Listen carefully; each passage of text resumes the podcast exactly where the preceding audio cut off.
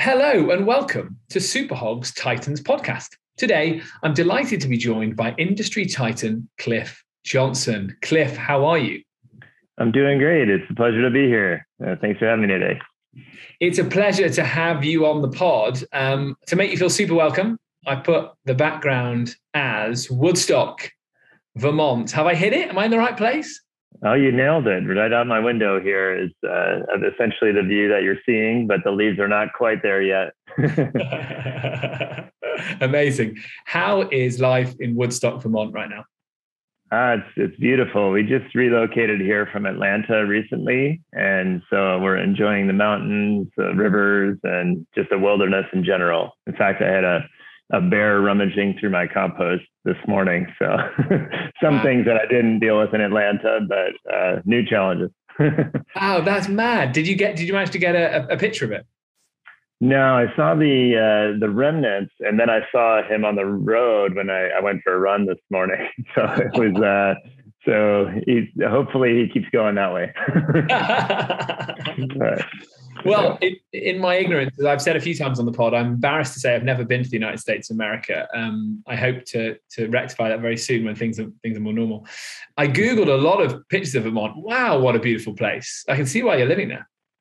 Yeah, it really is a lot of untouched wilderness here, and it's a nice place. I have two little kids, a 5-year-old and a 3-year-old, and so it's just wonderful to be able to get out with them and experience forest seasons in their full effect. So we definitely have big winters here. There's a little ski resort in town and a lot of snow, so we're ready for that. Wow, no, that's great. Getting 4 seasons. In the UK, we have one, which is three seasons of rain and then a very short one of sunshine. That was my life in Portland, although our sunshine season was a little longer there, but I feel you. Well, look, for anyone who doesn't know Cliff, and let's be honest, everybody knows Cliff. Cliff is currently plying his trade as the VP of New Homes at Realtor.com, whilst also sitting on the board of Maple Micro Development. Cliff, you've got an amazingly interesting story in vacation rental, which I'm sure you're going to tell us all about. But yeah, for the listeners to the pod, can you just give a sort of overview of how you got started? Yeah, so I was started out my career as a tax attorney. So I actually went to school here in Boston, pretty close to where I live now. But I worked as a tax attorney for 3.5 years, worked with a lot of different businesses across different industries, and found myself more and more interested in what the businesses did than the work I was doing on the tax law side, as exciting as that sounds. And so I decided I either was going to start my own law firm, which would have given me more flexibility in terms of the areas I would practice in, or start a business. And that's when I met Eric Breon, and co-founded Vacasa together, and rode that wild ride for about 8.5 years. But it was a lot of fun, and we could maybe talk a bit about that. But I actually just caught up with Eric on Saturday and reminisced a bit near our first office. But where was the first office? Northwest Portland. Well, technically, it was in his living room, dining room. But then we actually got an office about 4 months into starting the business. That was really like almost directly between where he lived and where I lived in Northwest Portland. So. Wow! And that must have been, quite the journey. How can you sum that up? But could you try? Yeah, really, the thing that. There's a lot of things that Eric and I, I'd say, had in common when we first met. So when I first met him, we had a 3-hour conversation, and we didn't talk about Vacasa at all. It was just this discussion about like life philosophy and how to run a business and how to make an impact, with a positive impact with the business, that type of thing. And it turned out, we had a lot in common there. But he had one property that was his wife's family's property, on a little 400 square foot cottage on the wrong side of the highway in Long Beach, Washington. So, but it was still in a nice spot to attract tourists. So, that was our anchor property, was that property, but we had a very open vision of what we were going to do. And in fact, when we launched the company, we launched really 2 products. One was our full service management product, which is the core of the company today. And the other was a marketing and booking service, which was really just handling the advertising, channel management, distribution, and guest booking process, which at that time wasn't all online. Most of it was happening over the phone, and there was a lot of room to improve it. So we saw a lot of opportunity there. The thing we found out pretty quickly was that we didn't have enough control over the guest experience with the booking and marketing side, especially at that time where a lot of home details were not available through APIs and other things. And so we focused instead on the full service business.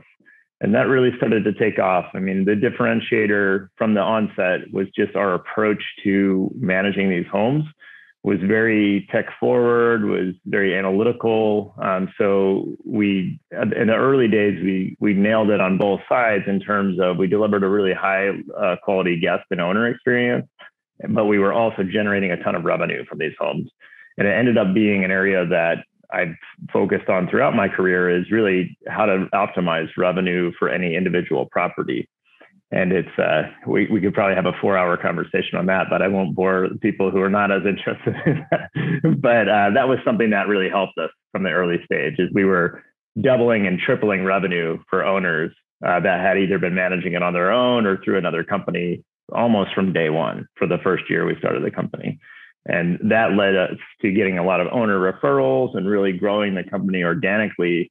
For the first 5.5 years, we were bootstrapped and just using all of our profits to help grow the business.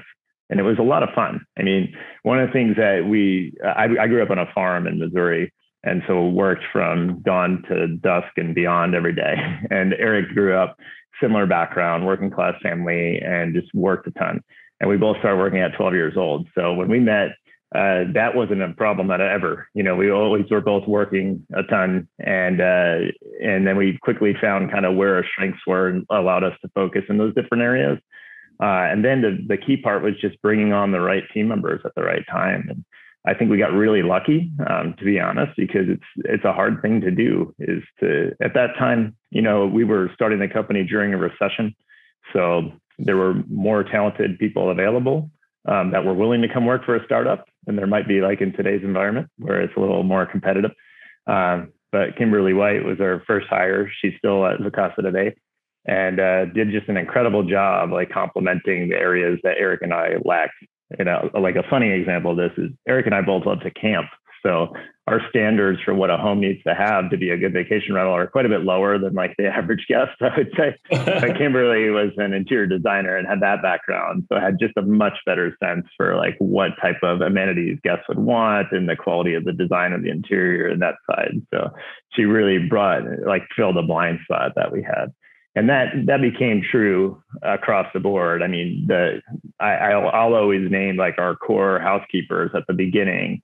And they all became such critical pieces of the company's growth over time because we had just this amazing team of lead housekeepers who became general managers in their markets across Mount Hood, Chris Brown and Rogene McIntyre in Sun River, Bend area, and Emma Paulson out on the coast and Donna Rudd on the southern coast. And it was just an amazing group of people that like we just got really lucky. And we also took really great care of them. And especially in those early days, I think that's something that looking back on it, we did organically. And one of my regrets is not putting more structure around like codifying that and making sure that became part of the DNA that survived growth, It's very hard then, isn't it, when you go into growth mode to retain some of those quirks that have helped get you there, right? Like making sure your team can progress.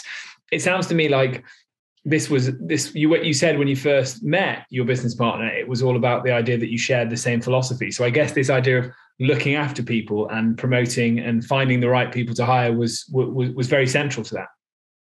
Oh, definitely. In fact, we put at that time, when the labor market were a lot of options, we put a company minimum wage in. At the time, we started at $12 an hour, which was about 50% above market for a lot of the roles that we were hiring for. Yeah. But we also offered benefits from day one. So we offer like a 401k match. So we were contributing to the retirement, employees' retirement from day one. And tried to do as much as we could, and like introducing health insurance across the board early days, even pre Obamacare and those types of things. trying to really create a culture where we were supporting our employees in their salary and their pay, but also in their growth and their professional growth. And in fact, I got to meet with one of our early employees, Jules Huber, while I was back in Portland this weekend. And it's just an awesome story. Like, Jules is always a talented person, but never had the same opportunity until she got to Vacasa and was able to progress through the ranks. And she's running a really large region now, covering through Alaska and down into Oregon.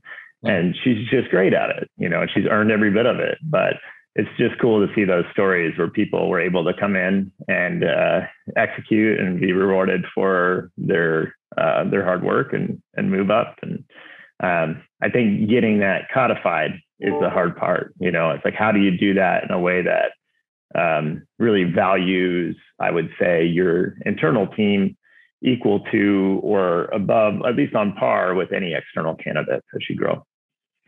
Very interesting. I guess your commitment to hard work, which, by the way, I think is the number one ingredient you need to be successful. I guess your commitment to that hard work meant that you could also spot people that were also willing to work very hard and help you guys get where you need to go. Yeah, definitely. And you know, it's also setting the right expectations, I would say. As I've gotten older, I've learned to work smarter as well, where I think, you know, my early approach was a little more brute force, like I'll figure out a way to make it work, you know, and that was really necessary on the farm. But like, as I've gotten into other things, like taking a step back and looking at, okay, is there a smarter way to go about this, has saved me time, you know. And I think that became something Eric and I had to be pretty aware of as well, is that our commitment level to the business, we couldn't expect everyone to have that same level of commitment or even availability to commit that amount of time to the business. So that's something we had to keep adjusting, especially as the company grew, so that we could allow space for people that had different life circumstances, you know. So it's not everybody can work 100 hours a week or whatever, nor should, you know. Yeah. Looking back on it, I don't want to either. So it's like, yeah, kind of figuring out how to get that right balance between finding people. Like, one of my philosophies is always, I'd rather have fewer people and be able to reward them more than having a lot of people that are just average or not really engaged, you know. Like, that doesn't really get you anywhere. So, and it's not a great experience for the employees either. So trying to find that balance, you know. I agree. And I think that too often startups sort of congratulate themselves too much on how many people they have working for them. Yeah. And it's just not necessary, you know. And I think, yeah, finding some gems and finding some rubies in the rough is even more exciting, isn't it? And then you can kind of help them progress and lead effectively, because you whoever you hire needs to become a leader or have the ability to become a leader, and that's going to allow you to step out from what you were doing and think more strategically. So it sounds like you guys were good at doing that in the early days. Yeah, definitely. After Vacasa, you head over to Rented.com. Is that right? Yeah, I got to know Andrew, the CEO, and Mickey, the co-founder and COO over there. I was a client, so they had a product in the past that was essentially a marketplace where owners could list their properties, and then managers could bid on those properties for the rental rights. And usually it was a one-year term where you would just say, okay, we're going to pay you $50,000, and then we would keep the rent as the manager. So the risk and reward of performance was on the manager, which is a very different model than what typically exists in a lot of these destination markets, where it's usually a commission-based model where the manager earns a commission off the total rent. Now, so we started doing that in early days with Rented.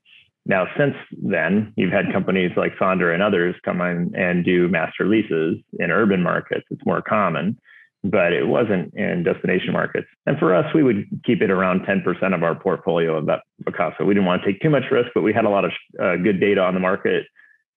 So we could tell, you know, was this a property that we were going to be able to perform at and put a pretty competitive bid in? And because we were performing so well on the revenue side, that made us a really good client of Rented, because we could always offer a pretty reasonable amount to the owners.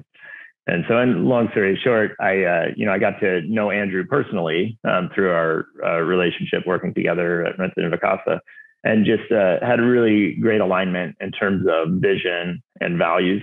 And so when I decided I was ready for a new chapter after 8.5 years of grinding in the property manager side, you know, Andrew and I kind of had a longstanding conversation going around that. And it happened to work out where Mickey was leaving to start his own management company, Vector Travels. And so I was able to kind of come in and fill the gap that Mickey was leaving. Of course, not exactly, right? You know, everybody's always different, and he had different strengths than I did. And so, but it worked well. It was a really fun, I was there 3.5 years, just left in July. And it's kind of talking about like allowing people to step up into leadership positions. That was something that I felt one of my greatest accomplishments at Rented was allowing space for people to develop and to take on things, you know, as they were ready for it. Where I've never been one in a leadership role to try to say, well, I want to do this thing forever and I'm going to box people out. That's generally not a great leadership trait. But we'll say at the time that I ended up leaving Rented in July, I felt really good about where the company was, and I'm a board member still. And so it's good to be, you know, I have vested options in the company and I'm a board member. So I'm glad that I'm really confident about the vision and the leadership in place. But I think that's one of the best things that you can do as a leader is almost make it to where you feel like you're not needed anymore, you know? And it was definitely a point where I could have kept doing more things with Rented. And as Andrew would say, I have no shortage of ideas of areas that we can help managers, you know, but it was a really fun journey. And it was interesting because we had to go through a few of these different swings and challenges with the market drastically changing with COVID. And I feel good about like how we navigated all that and worked together as a team. So I'm excited to see where they go from here. Very interesting. And obviously you're still involved as a board member. So big interest in that. I think you made a really good point there, which is that you should try and make yourself redundant, I suppose, if you're doing a leadership role. And that actually is the smartest way and to inspire the people who work for you. It's a brave mentality to have, but I guess someone of your character, you're always looking at over your shoulder as well at other things that you can do and more value you can add, which I guess takes us up to where you are at the moment in your current projects. Can you tell us a bit about those? Yeah, no, definitely. I always have the most fun. Personally, I've figured this out now that if I can work in white space, that's great for me. Mm-hmm. I get excited about that. And, you know, once something becomes routine, I like to be able to hand that to someone who's more like detail oriented, operationally focused than I am, because I'll eventually get bored in that type of role. So yeah, now that brought me to Realtor.com, which was a surprising landing spot for me personally. Like I never expected, really, probably about halfway through helping to build Vacasa, I was in a mindset where I never really saw myself going anywhere else.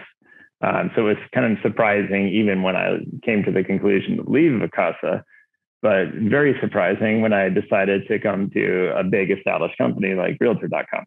But my role there is launching a new category within a large company, and that's a new construction category.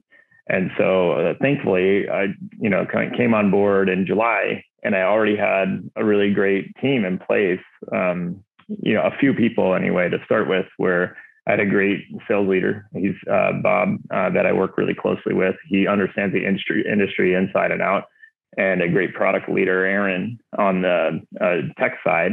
And so they've already done a lot of work on this front. But we get to experiment and test a lot, and we're, you know, our charge is to really grow this category and provide a new and better experience for both new home buyers and for builders. And so it's an area I get to learn a lot about. But also apply my past experience, which has some really interesting corollaries to the challenges that this industry faces. And the leadership has been really amazing to work with. So David Doctorow, who's the CEO, is just really open-minded and innovative and building a really great culture of the company. So I'm learning a lot already. I'm just about a month in, but anytime I can learn and grow in my role, that fills my cup, that keeps me happy. So I'm having a good time. So you're firmly in the white space at the moment. You're in the learning phase. Yeah, exactly. And that, you know, it also allowed me a space to work on some of the projects I've had in flight. You know, we talked a bit about them before the podcast, but I've got a company in Uganda called Stay for Good. That's a vacational management company over there. And Michelle, my country manager over there, runs all the day-to-day. It's been really challenging with COVID because there's just not that kind of long-haul travel really just isn't happening right now. There's very few people traveling to Uganda for tourism. And so we've kind of flipped and really focused on the good and a little less on the stays right now. And we're working with a few families that are starting their own businesses and giving some seed funding there and helping them grow their businesses. And that correlates with the work I do with Maple, which works in Uganda and Chile.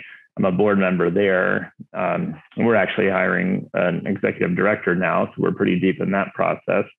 But that organization really helps communities set up their own village savings and loan groups, so they're all lending amongst each other.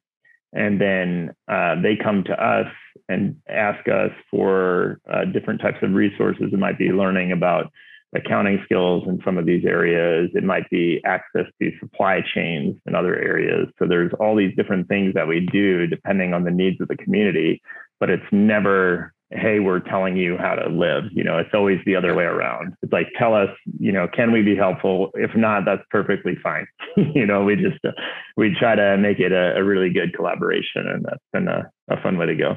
So essentially you're just providing people the tools they might need to kickstart an idea they already have, right? Yeah, exactly. And then sometimes, you know, we do introduce people to other community leaders and show them models that are working, and then they'll kind of create their own ideas from that. So it's just a really great collaborative experience, but the community drives it.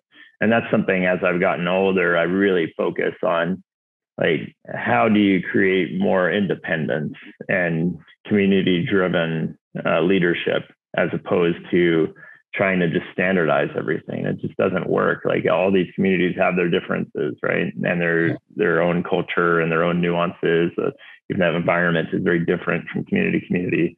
And I really, last 2 years of Vacasa, when I was launching all the international markets, I learned a ton on that side. I approached launching those markets similar to how we approach things at Maple, where I would try to hire somebody as a country manager in the market that had a deep knowledge of how the industry was operating in their country today, but was also open-minded about learning about how we were doing things domestically or how other countries were operating, and maybe taking that and applying it and testing it in their own markets. So it's shared knowledge, but not forced knowledge, I guess. Yeah, I love hearing you talk about it, because it's incredibly true, isn't it? Like, you know, you have to allow local knowledge to trump sort of central ideas, right? Otherwise, those central ideas suddenly don't seem that relevant when you apply them in a different setting. There's lots of examples of that in development work. So I'm really interested. We should be definitely talking more about Maple Micro Development, because it sounds incredibly interesting. And then also Stay for Good. So, you know, you talked about getting some other families involved. So I guess same principle, you kind of give people the tools and let them set up their own vacation rental businesses. Yeah, it's a little different on Stay for Good. Oh yeah, that's definitely part of it. I mean, one of the big visions that we have is democratization of land and home ownership. And in the US, it's interesting. And that's something we're looking at Realtor.com too, is looking at how to get more first-time home buyers in the market. That's it's interesting, because there's the same problem in Uganda, but very different, right? Like, the delta between the wealthy and those that have very little is extremely vast in Uganda. And so, but there is a local law that you have to be a citizen of Uganda to own land there, or at least 50-50 on a property, which prevents a little bit of what we see in some other countries where, you know, foreign interests will come in and buy up a lot of property. And so what we're doing a little bit on the Stay for Good side is trying to figure out the barriers for property ownership, and also whether people want to own property, like not just assuming that everybody wants to own property, but generally they do. And there's ways that we can kind of work together with them to get a vacation rental on the property to generate income to help pay for the property. which helps them then have their own home that they own instead of being in a cycle of renting, because the rent rates there compared to home ownership prices are, there's a huge disparity. Rent is very high still, despite the fact that buying property is relatively inexpensive. And so there's some really interesting dynamics. And it's like, I've taken a lot of what I've learned from vacation rentals and applying it to economic theory in general. So trying to figure out, okay, if we can use the vacation rental as the vehicle to generate revenue, because tourists are less price sensitive than people that live in a community, then we can use that revenue for good. And so in Stay for Good in Uganda, the focus is on people. And some work I'm doing in the US is under a company called TreeStay, is identifying properties that would be good vacation rentals because of their proximity to major metros and natural features like rivers, things like that. And then using the revenue from the vacation rental to get conservation easements on the land. So essentially, perpetually conserving and then restoring habitats on this land. And so I'm really excited about this. I have a really cool group of people working with me on it. And right now we're really in the land identification stage and evaluating which locations make sense from a conservation easement standpoint and all of that. But Vermont's actually a really good area for it. So I'm in the heart of one. Yeah, I can imagine. We talked about that last time we spoke as well. Really, really interesting. I suspected we'd need more than the allotted 25 minutes because you are, as much as you say you work smart, you seem to work smart, but you also still seem to work very hard. Well, my wife will always say I fill any gap I have of time pretty quickly. So I'm trying to get better about that, but there's always more to do for sure. Well, let's talk about this environmental project. It sounds really interesting. Do you think, I was thinking about this the other day and preparing for you and I talking, and I thought we really have got to push the idea that people need to take their vacations a little bit slower and therefore not necessarily have to fly in, but actually, mm-hmm. Take a train somewhere, drive somewhere, drive in your electric car somewhere and spend a good portion of time out in the country so that you're more attached to nature, even if you live in a city. Is that the idea of this? You want people to come and stay for 3 weeks, a month and really, really experience it. Yeah. I think that would be ideal, right? And I think in the US, we have a major problem where people just don't use their vacation time at all. I see that as a major problem because I think it contributes to all of these other psychological issues that we have within our population around burnout and, some really dark areas like drug use and suicide and stuff that we don't need to go too in depth on. But I think the idea is to make it accessible, right? So that I think there's a lot of trends towards expensive glamping accommodations, or I love tree houses, but a lot of them end up being $500 a night or something like that. And they're really inaccessible to the general population. So I think what we're doing before anything else is making an attractive accommodation. Like, you're not asking people to change their lifestyle because that just doesn't happen, right? Like, as much as I'd like people to in my perfect world, we could all live off the grid and be happy and be connected to nature and everything. But getting people from mass consumerism to that level is not going to happen just because we tell them to do it. Instead, it's more about kind of meeting them where they are, giving them the type of experience they want, but in a setting that is going to make it easy for them to be more eco-friendly, where we've done that work for them. And we're talking a lot about introducing even something as simple as the supplies. I see a lot of vacational managers that will just go out and buy whatever's cheapest or whatever is the quality minimum that they want to meet and the cheapest, or whatever that is. But very rarely is it the most intentional from an eco standpoint. And I think given what's going on in the world, and this is something I'm not ashamed to go out and, call from the mountaintop, is it's going to take a collective effort. Yeah. And we can't shame people for their lifestyles now, because it's just a byproduct of how people were raised and how we've lived for the last, 150 years really is when most of the damage has occurred. And so it's interesting. I think somebody is we came up with a little phrase, education without pretension. So not assuming we know everything, right? But trying to like share the knowledge that we've gained and then share the knowledge in a passive way about how their stay is a positive thing, you know, as opposed to why somewhere else they might stay could be extractive, where it's, you know, harmful for the environment, pulling money away from the community and all these other things that can happen. Really, really interesting. And I completely agree with you. You have to make it accessible. It can't be the preserve of the rich, you know, which is why things like carbon offsetting, you know, not really the answer, right? Because it's just people feeling better about their own polluting. But, you know, I think that there's a lot of changes that are fairly easy to make if you're a vacation rental manager. It's just the education behind it, right? And if you point out to people, hold on a minute, it's going to cost you a bit more, but you're going to put a product in there, which is not going to do damage to the environment or certainly nearly as much damage. I think people generally are open to listening. You just need people like you and all of us in the industry shouting from the rooftops about it. I spent probably, I don't know,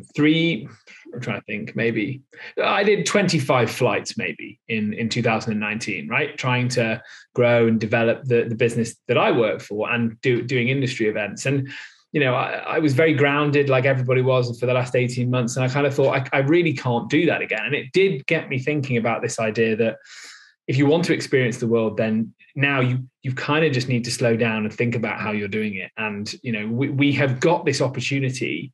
A lot of us, very, very luckily, have got the opportunity to work from home and therefore do it in a sort of slower way. And you talk about burnout and depression and suicide. And I think that the fact that a family can now make it a 1-week holiday and then the parents go back to work for 2 weeks, but the family gets to stay on in the vacation rental, means that there is that opportunity to take your time getting there, not use a plane, and also go somewhere that does get you out and about in the countryside, in amongst all that lovely green, that lifts your mood and makes you realize how important it is to preserve it. And I just hope we can really capitalize on that. And I hope that offices don't unnecessarily bring people back and stop that.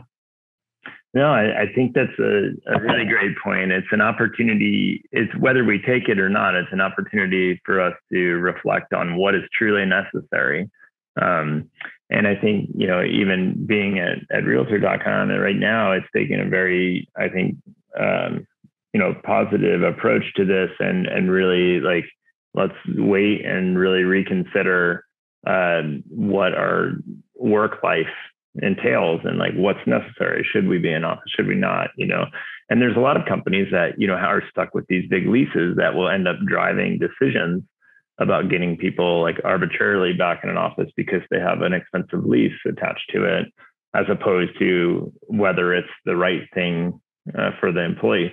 And I think this like kind of grand experiment has now taken place where people saw what worked and what didn't, like in terms of, you know, like allowing people the freedom to work remotely and where does that work? And so much of it comes down to, is your team motivated to work for you or not? Because if they just see it as a paycheck, there's a much greater risk that, you know, it's not going to work for them to be remote. And I take that as a responsibility as a leader, as an employer, as opposed to a complaint. Like if I'm complaining that my employee is not motivated, I either probably am hiring the wrong people or I'm doing the wrong thing in terms of how I'm trying to motivate them, you know? So I think there's a lot for us to learn just on leadership in general from this. I think it's a very, very, very good point. And if you've hired the right people and they believe in your methods, they'll work for you. They'll work for you when they're anywhere in the world. Yeah. And I think to your point, I mean, just looking at, you know, making those decisions, it's interesting because depending on where people live, they, you know, they might have a lot of environmental guilt, but not a lot of ways to improve their lifestyle. So I think making it really manageable is important. Like let's take, you know, rural America, for example, there's really no public transit. And in a lot of rural America, people are paid pretty low wages, or, you know, the level of poverty in rural America is really high. And it's like areas I grew up in. And so the opportunity for people to switch to have a really eco-friendly lifestyle from the onset are pretty limited.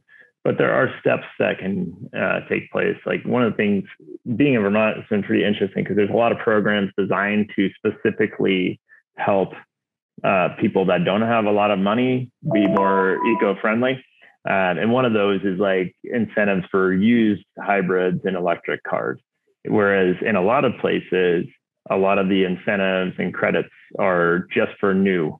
You know, everything's for new, which it really only helps rich people because it's like most people are not out buying $50,000 Teslas, you know. So it's really interesting to start thinking about what are those incremental steps. And some of that is like where you source your food. It was really interesting for me growing up on a farm is that we were sending most of the food out, and then we were getting like healthy food that was generally not as healthy, not as fresh, like back in our local stores, you know. So it was pretty and more expensive because there's not as much volume coming in. So I'm thinking a lot about supply chain and how that impacts the environment in general. And people who live in these rural areas tend to be more in touch with like where their food comes from, those types of things, but also have less means to change the habits. And even if they want to buy organic, maybe they can't afford to. So thinking about how do you eliminate some of those gaps, you know. Very, very important questions. And I completely agree. It cannot be the preserve of the haves. It needs to, it needs to be across the board, doesn't it? It needs to be across the board. And it's all well and good. But those people who can maybe afford to buy electric cars are maybe the people that, you know, like me, took far too many flights before and now need to really look at themselves and say, I can't just preach to other people just because I can afford to buy, you know, insert brand name here if you want, type of electric car. Me as well. I share that. It's like I look at my lifestyle, right? And I'm not one to preach because it's, for one thing, you know, it wasn't ingrained in me like until college that I started becoming aware of it. And even after that, there's all these decisions we're faced with, which are, you know, lifestyle versus like the best thing for me to do would be go out to an off the grid farm and like live off the land forever. But I haven't done that, you know? So it's kind of interesting to think about like, how do we take those paths in our own lives and try to just get incrementally better to the point where it all becomes mainstream to do the right thing for the environment. So. Excellent. Cliff, I could talk to you all day about this. That is so interesting. Tell me, when you're not working, how are you relaxing? Yeah, I mean, really being active. Like, unfortunately, a lot of my work is on the computer, you know. So when I'm not working, I like to be off of devices, whatever I can do, like mountain biking, running. Like, this is one of the motivators for coming to a place like Woodstock is that every season of the year, there's a reason to be outside, you know, and doing something active. So just spending time with my kids, and I'm pretty simple when it comes to outside of work. It's like, if I can be running around with the kids or friends and doing that kind of stuff or playing music. I grew up doing theater as well. Yeah. I haven't really done anything significant in theater since 2007, but that's something that I always have a passion for and interest in my life is to support the arts and be involved whenever I can. Amazing. That sounds great. Where would you go in Vermont to scratch that itch? Is it far? For theater? Actually, there's a few local theaters right in my town here. And then Dartmouth College, which is an Ivy League school, is just 30 minutes away. So they have a lot of great productions and everything as well. And if I really want to scratch it, New York's 4 hours, Boston's 2, and Montreal's 3. So I've got some pretty amazing stuff around here. Wow, amazing! It's I think it's so important as well. Just that answer comes up time and time again. Just spending time with my kids, like being in nature, walking around, hanging out, being together, like so important, isn't it? Yeah, I learn more from them than anything else I do. Because it's just they keep asking the questions that I think we've all forgotten as adults, you know. And so every morning, that's how I start my morning. So like generally about 2 hours of solid time with the kids with really no interruptions. And it just sets me in the right path for the day because I'm just, allows me to really focus on the excitement of life and unknown. There's no idea that's irrational to them, you know. So it's so great because the things that come out of their mouths are just amazing. Like, and just gets you thinking on a different path. I couldn't agree more. They're so inquisitive, aren't they? My niece and nephew are so inquisitive about the world, and it's a reminder to all of us that we should keep that enthusiasm. Yeah, it's so critical too to keep encouraging them to be that way. And I think back, like, thankfully, my parents were open that way, you know, and so I wasn't really stifled in my intellectual curiosity. But I mean, there was a culture for a long time period where, like, you know, kids are to be seen, not heard, and whatever, and all these old idioms that don't make any sense anymore, you know. But it's like, for me, it's how to keep that spark there. And that's just something I feel a big responsibility as a parent. Ultimately, I'm sure from talking to you about this, I know you see that as your most important job. Oh, for sure. Yeah. And it's the thing I think that I like the most too. So it works out well. Well, look, Cliff, it's been an absolute pleasure. We will talk again. I'm sure we'll see each other in person when the world gets a bit more normal. But until then, keep doing what you're doing. And thanks for dropping by to talk to us. Oh, it's my pleasure. And yeah, look forward to seeing you in person as soon as time allows. Thanks, Cliff.